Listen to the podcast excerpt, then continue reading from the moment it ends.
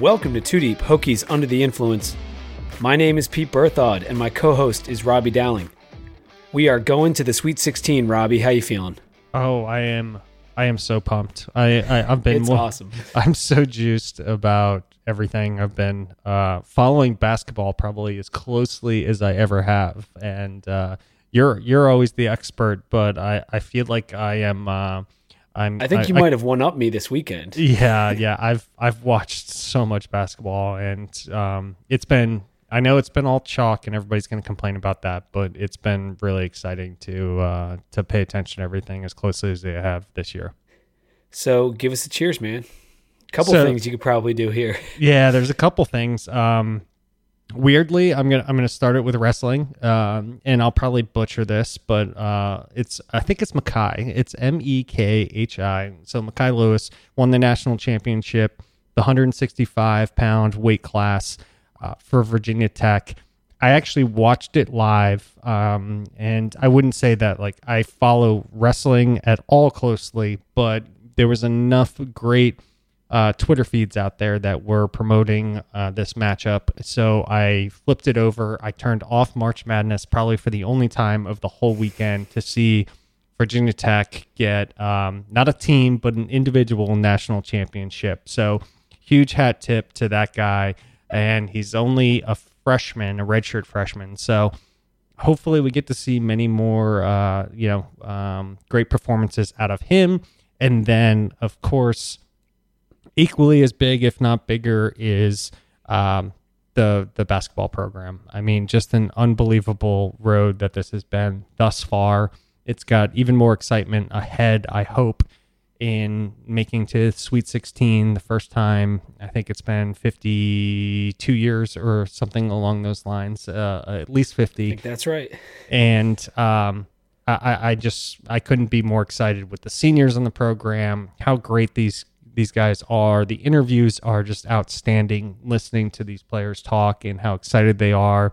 Even Nickeil Alexander uh, talking about how he's playing and wants to play as long as possible with you know the seniors around him.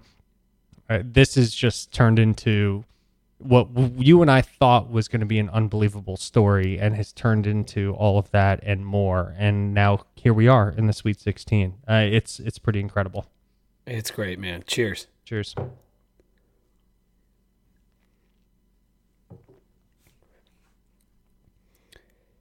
Yeah, it is the first time that we're in the Sweet 16 since 1967. So I think you're right on the years there. The thing was, it wasn't really the Sweet 16 back then. There were only 23 teams in that 96 1967 tournament.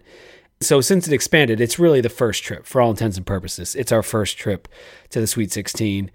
And uh, we played a 13 and a 12. So people might knock our road, but hey, we played who's in front of us and and we got there. And I'll, t- I'll we'll get to it a little bit, but Liberty gave us a good shot too in the second round. That's right. Um, the tournament in general has been very much chalk, as they like to say.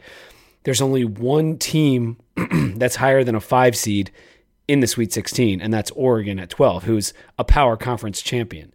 So it's there's no like what Loyola Chicago or whatever it is this year. No, no uh, Sister Jean team this year. Auburn or something, I guess, would be the the underdog in Oregon. So Yeah, and I, I think um I, I don't know it's I sound like um an idiot because my my bracket was doing so well this year, but I I really did think like the top teams were that good that it was going to end up being chalk. I think a lot of people did because a lot of brackets that uh, you know people picked are are doing really well. Um, not many upsets. Even Oregon's playing outstanding. Auburn's playing outstanding, and those are you know, people are like, yeah, we can't even call those even close to a Cinderella because of how talented those teams are. So it's been very much chalk. the school sponsored by Nike is not a Cinderella team. yeah, exactly. Um, so it's been very much chalk, but I think this year, I mean, the, the teams have been they're so good at the top. I think it's um, I think a lot of people saw it coming even more than most years. I know I know every year people are going to say the you know the top teams are the best, but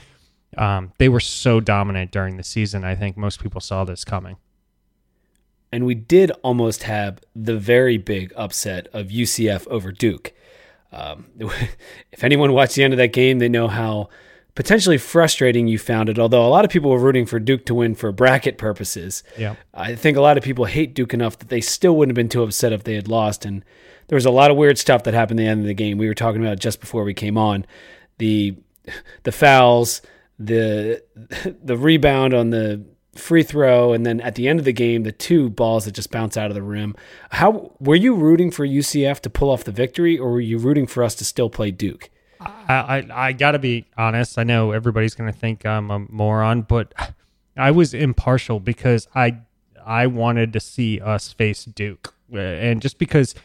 I, you know, I've paid so much more attention to basketball this year, and I've, you know, I've listened to so much more kind of media commentary on what's happening throughout the season that the whole and I, I, hate this narrative, but the whole Zion was out when we beat him thing. I'm like, I want another go at it. It's been I, eating I, away at you. yeah, it's literally been driving me crazy. So I know that's insane to say because everybody and their brother and their sister was hoping that Duke would lose to UCF, and I honestly felt really bad for UCF with the mischarge call. Uh, you know, just a lot of things that happened at the end of that game. They had two shots to win it. I you know my heart went out to to the the players and how upset they were after losing that game and how great it would have been for them to beat Duke, but like in this weird sick way and I said it to you know our friend Richard when when I was sitting next to him watching the game I was like I I kind of wanted Duke to win so that we got the shot to to to beat them and and I know that's crazy to say but honestly I believe this team uh, this has a chance. I don't I don't think it's that crazy because I, I, was kind of in a similar boat. It, it, was the other idea that if UCF makes it and plays us, well then they're the underdog and we're not. And so I I don't know. I, playing from a position of nothing to lose is appealing to me, and playing in a huge spotlight game, like you said, and a chance to make it right in the sense that everyone has the, the asterisk next to our win over Duke it'd be nice to eliminate that. So I was kind of in the same boat. Like, I, either way, I would have been fine, but I a part of me definitely wanted to go at Duke and see if we can beat them in a the city that has the most of our alumni. So like, it, it's just so great. We got that spotlight game in DC. Uh, I know that you were thinking about going. Well, how's that? How, how's the ticket searching going? it's I'm I'm using every I'm using my 13 years of uh, work experience in this city and every single person that I've met and letting them know, hey, you know, I'm a I'm a huge Virginia Tech fan. Uh, seeing if I can get like a a, a throw out ticket to me, um, and they are I, I, have a relatively decent network of a lot of uh, kind of high powered uh, Virginia Tech alumni, and I still can't find anything. Of course, that that's just because it's me. So uh, if I was uh, if I was a big time CEO, then I would be fine. But uh, it's or if it's you were not... Tremaine Edmunds, Buzz would leave him at will call. yeah, that that that was awesome. I, I actually did. like I think so. Tremaine could afford to buy his own ticket on StubHub, but yeah, it was very cool of Buzz to uh, to put on Twitter that you know we'll have two tickets waiting for you, Tremaine. Yeah. So needless to say, I'm probably going to have to shell out the 350 to 400 dollars if I want to go to the game, and it's not off the table. Um, uh, my wife is uh, seems like she's open to it. So. Um, but then I have to find somebody. I'm not going by myself. I mean, that would be uh, terrible. So I have to find somebody else that would also be willing to to shell out the money. So we'll we'll see what happens. But uh, I, I don't know. I'm I, I hope I can get a ticket. I hope I can go because I mean it's kind of a uh, it's a once the in a lifetime game in school history, perhaps. yeah, and it's right down the street, so I'm gonna feel like an, a complete uh, a complete idiot if I don't go. Another thing I noticed uh, online this week was the Avengers videos that the team has been putting out. They put out a new one today, uh, and they had put one out before the game last week, or before the games last week, and they're both awesome. Uh, they they take like the Avengers quotes and play them over the back, and they've got like the cartoon of our guys and the Avengers like the shuffling pages, and then it goes into a video. It's so cool. They're really really well done. Like shout out to the staff for putting those together because they're excellent, and they just got everyone so pumped up today on social media. So I do want to shout out. I'm I'm a video game nerd. I love comic books. I'm not a. My brother's a huge comic book uh, a nerd, and uh, so he would probably uh, you know love it even more if he was a Virginia Tech fan. Um, but it's it, it, I, once again, and I've I've said it a lot, but I think it's important, especially with the spring game coming up. That's not going to be televised. The way that Buzz and the basketball staff have um, addressed social media is, quite frankly, it's it's you know it's spot on. It, they just understand what they're trying to do and what they're trying to build. Um, and uh, it's I, second I, to none. I mean, we are biased, and we really only follow one team very closely, but I can't imagine any other program is doing a better job. They might be doing an equal job, but not better than than what our team is doing right now in terms of the social media game. Yep. All right, let's talk about what we had to do to get to our matchup against Duke, and that was beat St. Louis and beat Liberty. And the St. Louis game, we'll go through it quickly. It started with just suffocating defense in the first half. It was 40 to 18 at halftime. They only gave up 18 points to St. Louis. It just felt like we were in such control. And then the second half, it wasn't crisp. And that was a little bit to be expected coming out of such a high scoring first half and dominant first half.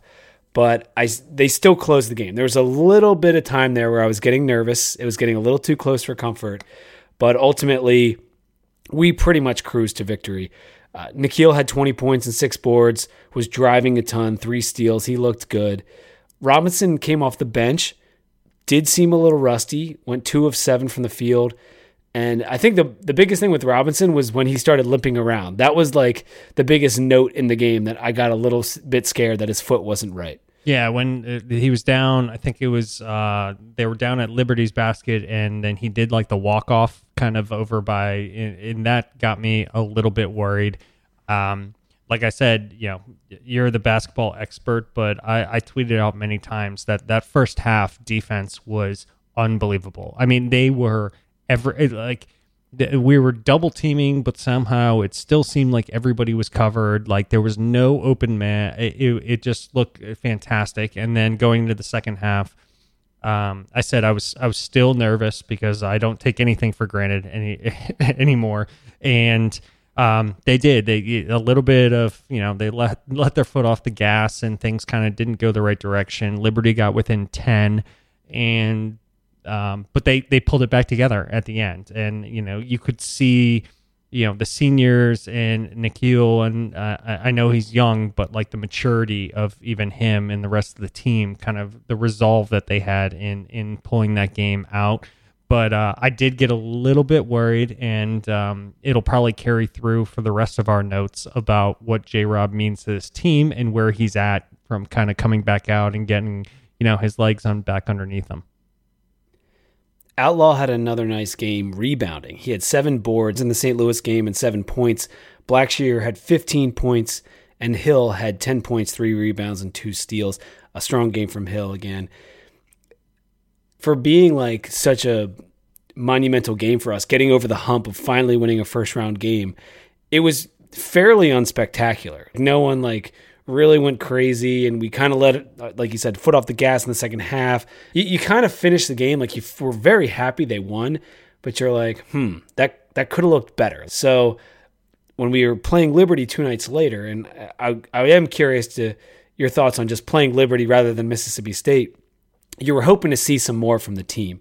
Um, me personally, I didn't want to play Liberty. I, I, I guess you always want to play the lower seed it, you know, because they, they, you think, oh, they blow their wad in that game. Now we'll just take care of them in this game. But you don't want to be the team that is Cinderella, you know, and it gets yeah. kicked out of the tournament. And you don't want to lose to Liberty. Like that, it put us in such a position. Like it's a kind of a local, I wouldn't say rival, but uh, they're a close team to us. There's another Virginia team. They have questionable hiring tactics, taking on the eight, the Baylor AD and Hugh Freeze and just like unlikable all the way around, uh, Jerry Falwell and, and everything else. And I, it just, it made me uneasy. I was like, I don't like the way this is playing out. I'm nervous about this. And I know we beat them in the exhibition game, but it was an exhibition and it was a long time ago. Um, and it started to manifest in that first half.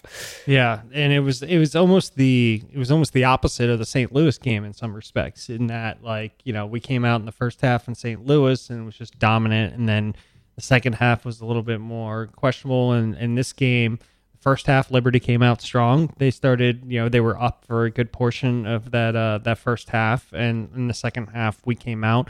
I didn't want this Liberty matchup at all. It, it just it had, you know, us against Mississippi State. Granted, I think Mississippi State is still the better team than Liberty, so it ended up being a, a better matchup for us uh, overall, and, and uh, yeah, and at least in, in in my thoughts. But like Mississippi State's anonymous, and that's kind of like what I liked about that yep. matchup. Is like we don't know them, let's play our game and just beat them. And yeah. so it, it, that yeah, I get what you're saying. Like I, I feel the same way. Yeah. So it was. It, I was scared of that game, um, and I, honestly, I was scared till the, the, the final buzzer, like I'll be in every game. But Liberty was was not the best pull for us. That said, we we also had a um a good one two punch in getting St. Louis, and then and then getting Liberty. I thought the team played well. They came together. Um, and quite frankly, I, I, I, like that they're having to show that resolve and that ability to play well in tough spots um, in in both games. That that said, they're going to have to do a lot more moving forward. Um, they, I think, the Liberty team was a little bit. I, I, they had um, the recipe, I think, more so than St. Louis to to beat us. So uh, it makes me happy that the team came out and played the way they did. Well, yeah, because they could actually play offense, and that, yeah, that was that's the thing. Right. And McGhee was raining threes in the first half. He had four, I think it was, and we were a bit discombobulated to start the game. And thank God for Blackshear. His toughness and rebounding were the only reason it was a three point game at the half, and and that's what made me feel okay. Was that like we took their best shot, and we were still only down three and I just felt like, okay, they're to get their crap together at halftime and outlast this weaker, not as uh, physical Liberty team. And that's really what happened. They they kept taking threes and they started to miss them. Yep. Robinson looked great in the second half. I thought. I thought he looked a lot more like himself, much more comfortable. Uh, he hit a big three. He had four assists. He played just under 30 minutes in both the Liberty and the St. Louis game, and that that was exciting to see. It's just him doing a little driving, doing a little dishing. It, it was like he hadn't been hurt, and so I'm hoping that Russ continues to shake off and will be all the way off by the time we play Duke. In the second half, it was like the first half of the St. Louis game. We clamped down on D. They only hit six field goals in the second half. They had a bunch of free throws, but they went long stretches without making an actual basket. Uh, Ahmed Hill was awesome, three or five, three of five from three. He had 14 points and two steals. Ahmed Hill, I mean, from shooting 22% or whatever to now over the last six games shooting 58% from three. Are you going to apologize now? I, mean, I kind of apologized in the last podcast, and I, you know, we both gave him his kudos for like making the big shot against Florida State and playing better in the Duke game and both Florida State games. But I mean, it, it Ahmed Hill, a, a redemption story. like, like, it's it's a book. It's coming. It's coming out this spring. Um, I, yeah, I'm happy for him because he has always been a guy who had every athletic gift and would start a season well and would go into the tank. Yeah. And, and his shooting would just fall off a cliff every year late in the season. And he did it again. And now he's dipped completely, you know, back up. And he's going up the hill now. And pun not intended. Uh, and he's he's looking great. I mean, he uh, he is in transition. I feel so comfortable when he has the ball. Like I just know he's going to jam it or he's going to get fouled. Um, and and defensively and just his attitude, it brings so much to the team. And I, I I'm not sure I ever thought I'd say that about Ahmed Hill, and he, here he is in the biggest games, and he's playing really well. Yeah, and he's not. Um, he's just. He's bringing the team together. I mean, he's he's so poised. He's so you know. He's so positive. You can see when he's talking to his team, and he can see mentally like when other people are down because of things like not going their way and he goes over and brings them back up i mean it's he is the definition of a senior player that you want to you know be part of your team and um I, i'm just so happy for him i mean he's been there from the beginning it, it's just Yeah. been it's been a long you know it's been a long road to where we've gotten and um he's been so not to not take anything away from you know J Rob and everybody else, but he's been so critical to it. And you the way that Buzz speaks about him is um it's honestly it's it's you know it's it's weird. You know, it's been what four years of our life that we we've spent watching him kind of grow into the player he is, and it's it's really exciting to see on the court. Yeah, it might be a full five because I think he tore his ACL and missed a whole season. Yeah. so I, I think this is actually his fifth year. Um. Anyway, uh, back to the back to the last few stats of the game. Nickeil struggled a bit more in this one. Uh, missed some shots at the rim, but he did have six assists, including a really nice dime pass at one point. I think it was might have been Blackshear. Um, but yeah, he not so good shooting, but he he did he he did the thing that he normally does, Or if he struggles from the field, he makes up for it with assists and rebounding and energy and all the other stuff. We had 19 steals in the two games. Uh, We had nine in the first game and 10 in the second game, and that that helps us so much. And it's similar to Duke too. They like to play tough defense, turn the ball over, get out in transition, and score. And that's a big part of our game. It's a big part of Duke's game, and it's it's something that we have in common. Uh, 26 wins on the season now after the Liberty game, most in school history. And the win over Liberty, we talked about it just before we came on, was Buzz's 100th at Virginia Tech. He has 168. That is a 595 winning percentage. And for comparison, Seth Greenberg was 170 and 123, which is 580. But to uh, to put that 100th win to get you into the Sweet 16, it's um it's just a beautiful thing. yeah, and you know, I, I'm trying to remember what Seth inherited, and I've never gone back to actually look at that. But I mean, a, a lot of people have said it, but uh, and it, I, I don't mean this to be degrading, but Buzz inherited an absolute dumpster fire, like in a, a complete dumpster fire, like the worst ACC team that you could ever imagine. And in five years, he's turned it into we're. I mean, we're in the Sweet Sixteen. I, it's honestly, it's almost hard uh, to like step back from it, but it's good to and understand what and it's not just him and I, I i don't mean to be that way it's the players as well but what he got people to envision in this program and and to actually produce on the court um it's it's the you know it's it's the reason that people think that he could be you know one of the top you know 10 highest paid coaches next year if he ends up going to another program because of what he's done and what people are seeing in in his ability to to coach and be a part of the program and invigorate the fan base and get his players inspired to to play well. It really is. Let's take a quick beer break before we go into a little bit more depth on the Duke game. Robbie, what are you drinking? So um, there was a, a, a beer event the other night, a, a, a tournament beer event, uh, and uh, a few colleagues of mine grabbed a bunch of Aslin beer uh, beers. They came and showed up, and the one I'm drinking now, Aslin's known for incredible uh, IPAs, but this is actually a stout. It's uh, the Next Beer Due. It's an Aslin Beer Company that's out of Herndon, Virginia. Uh, it's a stout. It is like 15%. Uh, so it is a very high volume. Let's uh, let's just leave it at that. And but it is delicious. It, it, they honestly, Aslin puts out some of the best quality beers uh, in in all of Virginia, probably all of the DMV area, and this one is no different. It is outstanding. So uh, it's the next beer due. You're not going to find it on the shelves, unfortunately. So I'm sorry to to to to tout a beer that uh, is hard to come by, but it's well worth uh, getting uh, some commentary on the podcast for. Nice. I'm drinking the Brew Free or Die IPA by 21st Amendment. This, I, you know, you might have had this on the podcast. I don't believe that I have.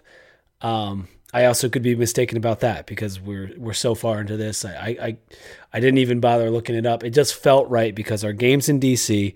We just beat a team called Liberty.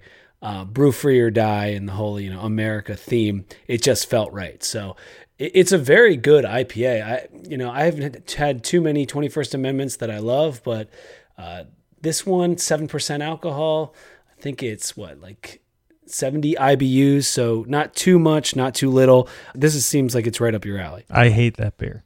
You hate this beer? Yes, I know, and that's why I was loving while you were reading it because it's. I I knew you were going to think I like that one. Uh, the the the Twenty uh, First Amendment um, folks, uh, I probably just ruined uh, whatever minimal chance we have at another sponsorship. but uh, Twenty First Amendment doesn't put out many beers that I that I like, and uh, it was all because of the brew fear free, of die. But I do, you know what I do like about uh, Twenty First Amendment is the graphics they put on the cans are always like mm-hmm. really nice. Um, so the the beer is not my favorite, but they they do an incredible job with the the graphics and everything that they put on there. But anyway, it all I'm that not, matters. Yeah, I'm not like uh, blown away by it. I think it's a solid beer. It just has that the bitterness in it. Like I feel like is what you seek in an IPA that's around this percentage. Yeah. But I could see like it's not amazing, but tonight it tastes it tastes okay. They do. Um, I think they also do a watermelon beer um, during the summer months. Well, that's that the might... one everyone yeah. Hell or High watermelon. Yeah, Hell or High. I, that's... that, that's the one that was like the first introduction. Yeah, I was like, "What is this brewery? They have the watermelon beer." Oh, that's right. Yeah,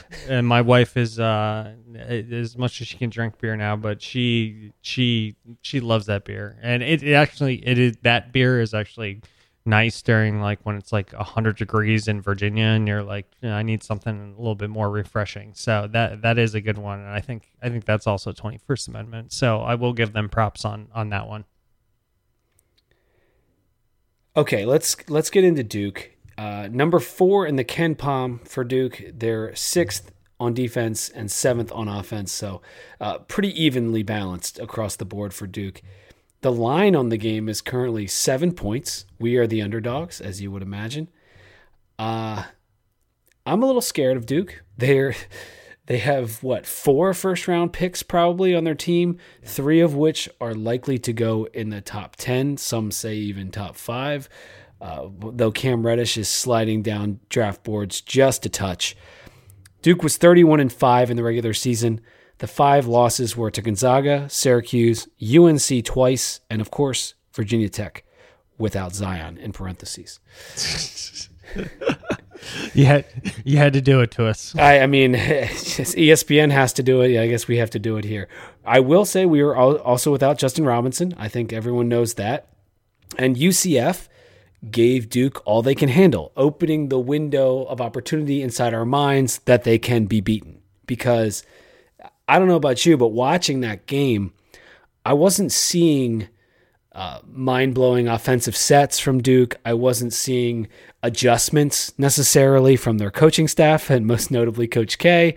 It just kind of seemed like the the talent was out there, and Coach K was like, "Yeah, just um, go take care of it and, and, and beat this UCF team."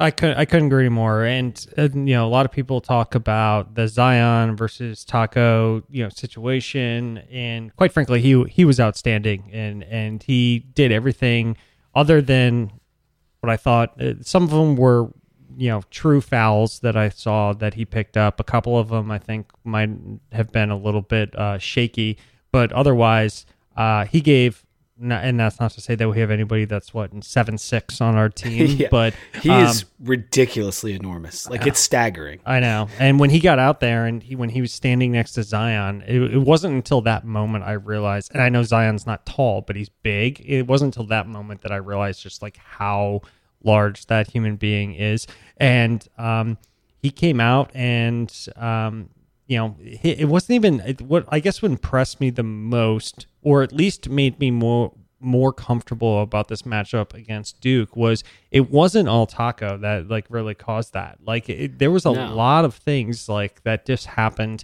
between UCF's uh, defense overall, their defensive game. The plan. kid Dawkins, the, the is the the coach's son. Yeah, he, he was spectacular for you know ninety nine percent of the game. Yeah, and then He, I, I think he missed. Did he, was he the one that missed the alley oop, uh, grabbing the alley oop, and then he had a chance at the end too to tip it in. I, I think I'm not going to blame him for I that. think it was him. Um, and but then and then Duke didn't really change their game plan that all that much. I mean, and they didn't really, you know, pivot and in what they were seeing on the defensive side. So um, Duke looked extremely. I, I always use this. Looked very human for like what you're like expecting from the Duke team that everybody's been talking about all year.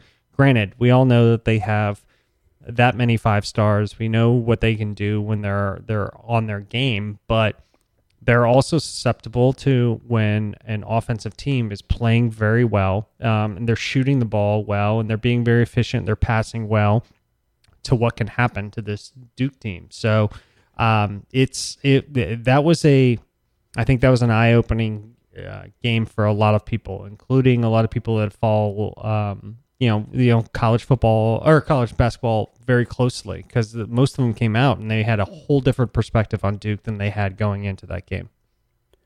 Uh, I was listening to Seth Greenberg uh, today, and also One Shining podcast. They were talking about this too, that Duke doesn't really run an offense, and and that's kind of what I was alluding to a couple minutes ago. Is that they're just, I it's not as simple as Coach K is just you know rolling the ball out there and saying go get them. But uh, Greenberg was like, you know, when I used to coach against Duke for nine years, they ran a lot of sets that were difficult to defend. And I'm not seeing that right now. You know, I, I I'm just seeing like overwhelming talent, you know, willing their way to victory. And they've been concentrating more on the defensive end and because and they are incredible on defense. They're number one in the nation in block shots, and that leads to a lot of offense for them. And and they're leaving it up to their young stars offensively. Uh, other teams to defend them, and this is what UCF did too.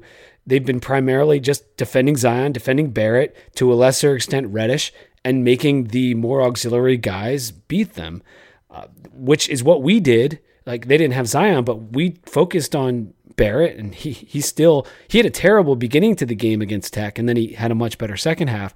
Um, and Reddish and like tried to make their role players win the game for them. And I think that's what we're going to do here. The difference of what we did the first two games to what I think we'll see against Duke is we didn't really shoot threes. We shot a total of 26 threes in both games. We made a nice percentage. I think we were 42% in the two games total.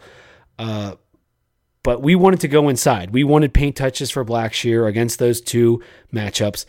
I think we're going to be shooting a lot more threes in this game. 100%. I, I, I we're going to live by it and die by it. That's the you know it's this is going to be make your threes. You'll have a chance to beat Duke. Miss your threes. You'll have absolutely no chance. It was on per. I think it was actually on purpose. I mean, I think Buzz's game plan was to go into those games, and I I think if you saw us in a bad position, obviously we would start shooting three ball a lot more. But when it seemed like it was relatively in control, which both games were, like uh, none, neither of them ever felt like they were out of hand.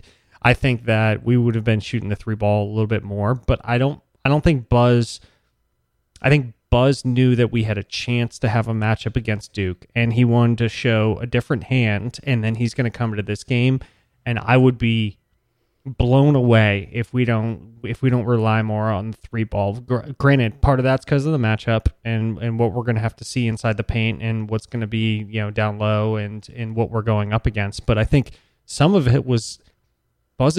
Buzz is just a really smart game planner and not even in the current game but like thinking like what could happen if we win like what's the next game going to look like and what can we like not show people as much as we we are showing people. So now you got two games of film where we're basically playing everything inside of the three and then you come out in this game and i think he's going to show a completely different look. And I, I honestly i love it. I, I, I mean i love the game theory. I love the, the approach. It could completely backfire. I mean, if we come out cold and Outlaws missing everything and, you know, Hill can't hit, you know, a, a, shot from outside, it could completely backfire or it could just be utter domination. I mean, it, it's really it, it, it's fun to watch that the way this team adapts. I'm going to lay three different stats on you that will hopefully make you and our listeners feel better about the matchup. Uh, one, Duke is 331st in three point percentage. They do not shoot the ball well from three whatsoever. Their best shooter from three is Alex O'Connell. He didn't even play in the UCF game, and he was only playing a lot of minutes when Zion was out. Uh, they are 245th in free throw percentage. So if this gets into a free throw contest, we should have a nice advantage there. We are 19th in free throw percentage. And last but not least, almost eight turnovers per game, or just over actually, eight turnovers per game for the trio of Zion, Barrett, and Reddish. Reddish has been very inconsistent with the basketball. He had a decent game versus UCF. He hit three threes, uh, but he is prone to turn the ball over.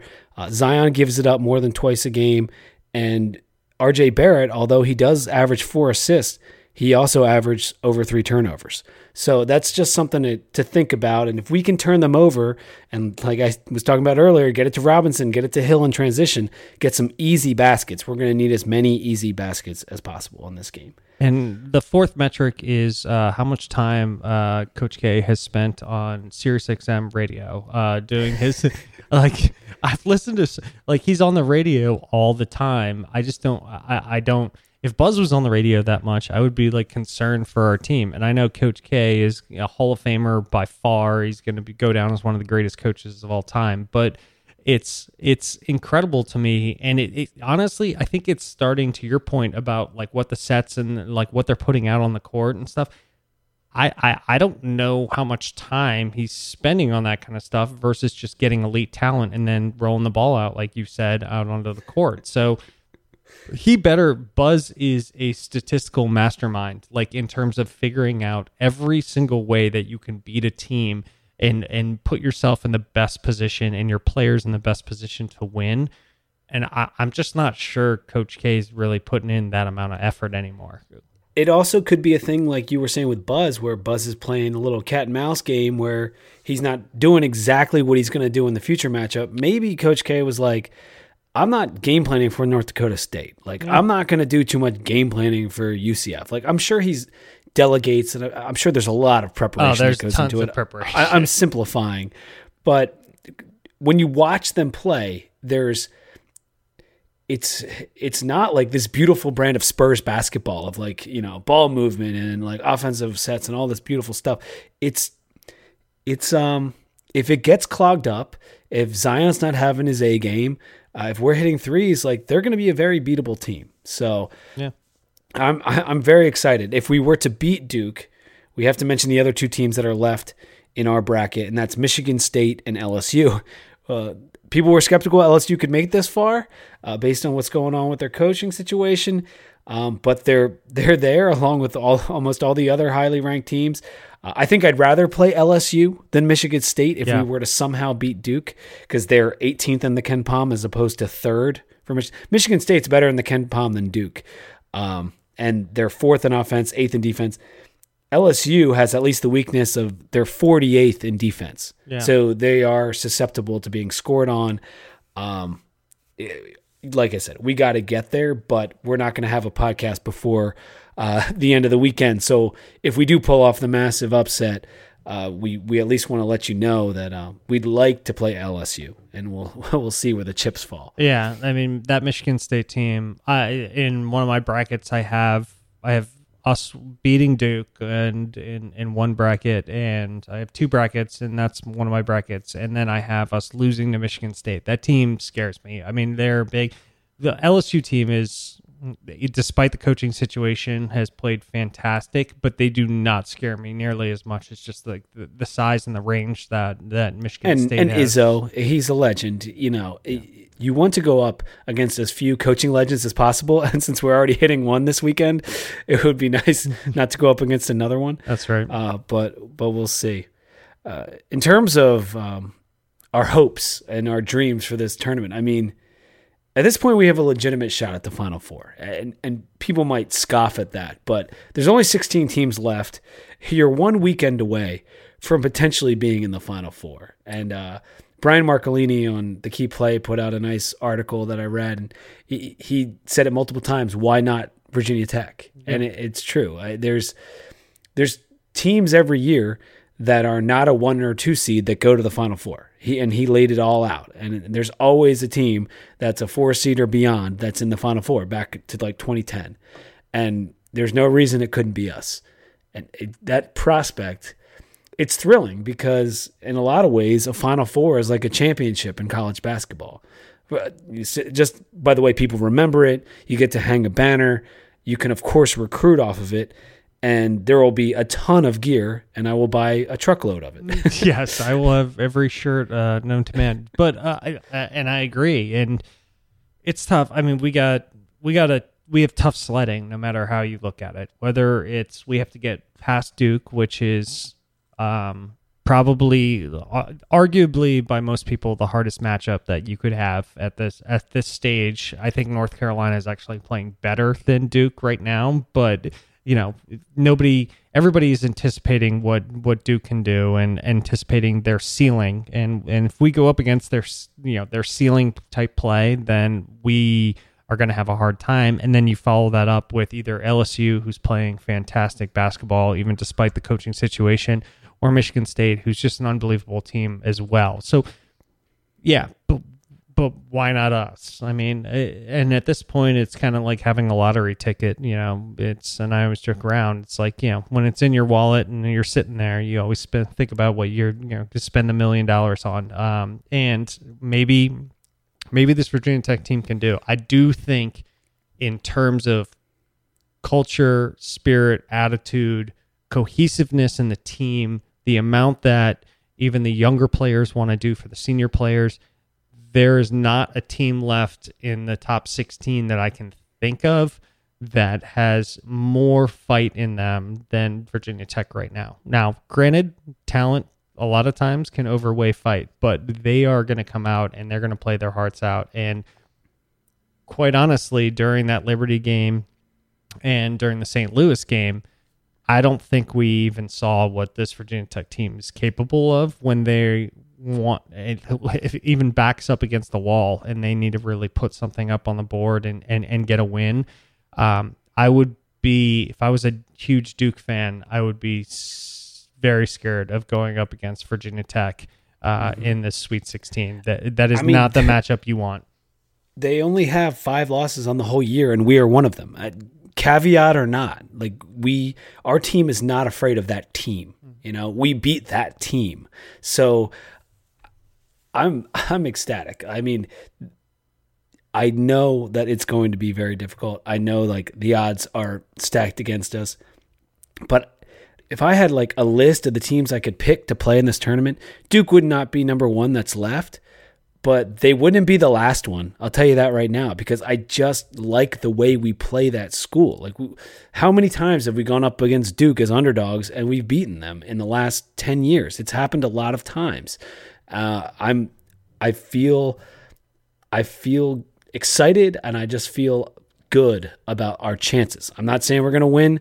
Um, I just think uh, I just think they're going to give them a hell of a game, like you said. I think they're not going to quit, and a, a, a, team with one guy that's over six foot six is going to give this monster squad of NBA players a run for their money. That's just the way I feel. Yeah, and I think it's good to you know kind of finish it up with you know we may well since we won't do a podcast between now and and and, and after this until we debrief on it it's I'm I'm I just feel like we're we're getting to watch something like really special with this team. So uh, you know I'm super appreciative of all the effort that they've put in and what they've accomplished thus far. Because you know we could go out on Friday and you know take a, a big a big L and it'll all be over. But uh, it's been it's been a lot of fun, you know, in covering this team and seeing you know their growth over the years, their cohesiveness, and there's a lot of there's a lot of stories that we don't even get to know about in terms of the players on this team and, and what they've kind of contributed and what they've had to gone through go through. Um, so, uh, I mean, it, what more could you could you want from your basketball team than have them, you know, in the Sweet 16 and seeing them fight for it? So, I hope next time we hop on the podcast that um, we're still talking about them in the race, but in the in the interim period, I couldn't be you know more happy to have um, you know been part of kind of just talking about them. I know it's it's been a, a, a weird season with a lot of adversity, but here we sit at the the furthest we've ever gone in the damn thing, and it's it's it's really it's really hard to believe. Um, I'm pumped, man. I uh, it's gonna be hard again on Friday because we have that late slot. It's at nine forty at night ish. That's the scheduled time. Who knows if that'll actually be the tip time? Might not tip till ten or something. But, um, but yeah, I, I'm I'm ready. I am ready. Yeah. My my eyes are just going to continue getting more and more bloodshot as we go through this tournament. So, uh, uh, yeah, uh, Robbie was. Uh, he was drinking a little bit last night, uh, a little bit more than me up until what, like midnight or something. So you're a little, you're, I, I give you kudos for coming on the podcast and uh, and doing this tonight because I know it was it was tough for you. No, it was it's well worth it for this team. Um, but yeah, it's honestly it's just it's so cool to see them all put it together and and and it's been it's been more fun than I'm a I'm a football guy, so having getting this excited about basketball this season and following it this closely has been awesome. It's like spring football is not even happening right now. Because we're not hearing a word anyway. Yeah, so there's our there's our jab because we'll always put one out there. Hey, what channel is the spring game on? Uh, yeah, yeah, I gotta find that spring game. I'll, I'll yeah. check the listings. Yeah. Okay, you can find us on Twitter. It's Two Deep VT. Instagram's the same handle at 2deepvt. 2deepvt.com is a website where you can stream every podcast, and 2deepvt at gmail.com is where you can email us any questions, comments, or concerns you have. Make sure to subscribe and review us on iTunes. That will help us out. And until next time, when hopefully we're in the final four, go Hokies.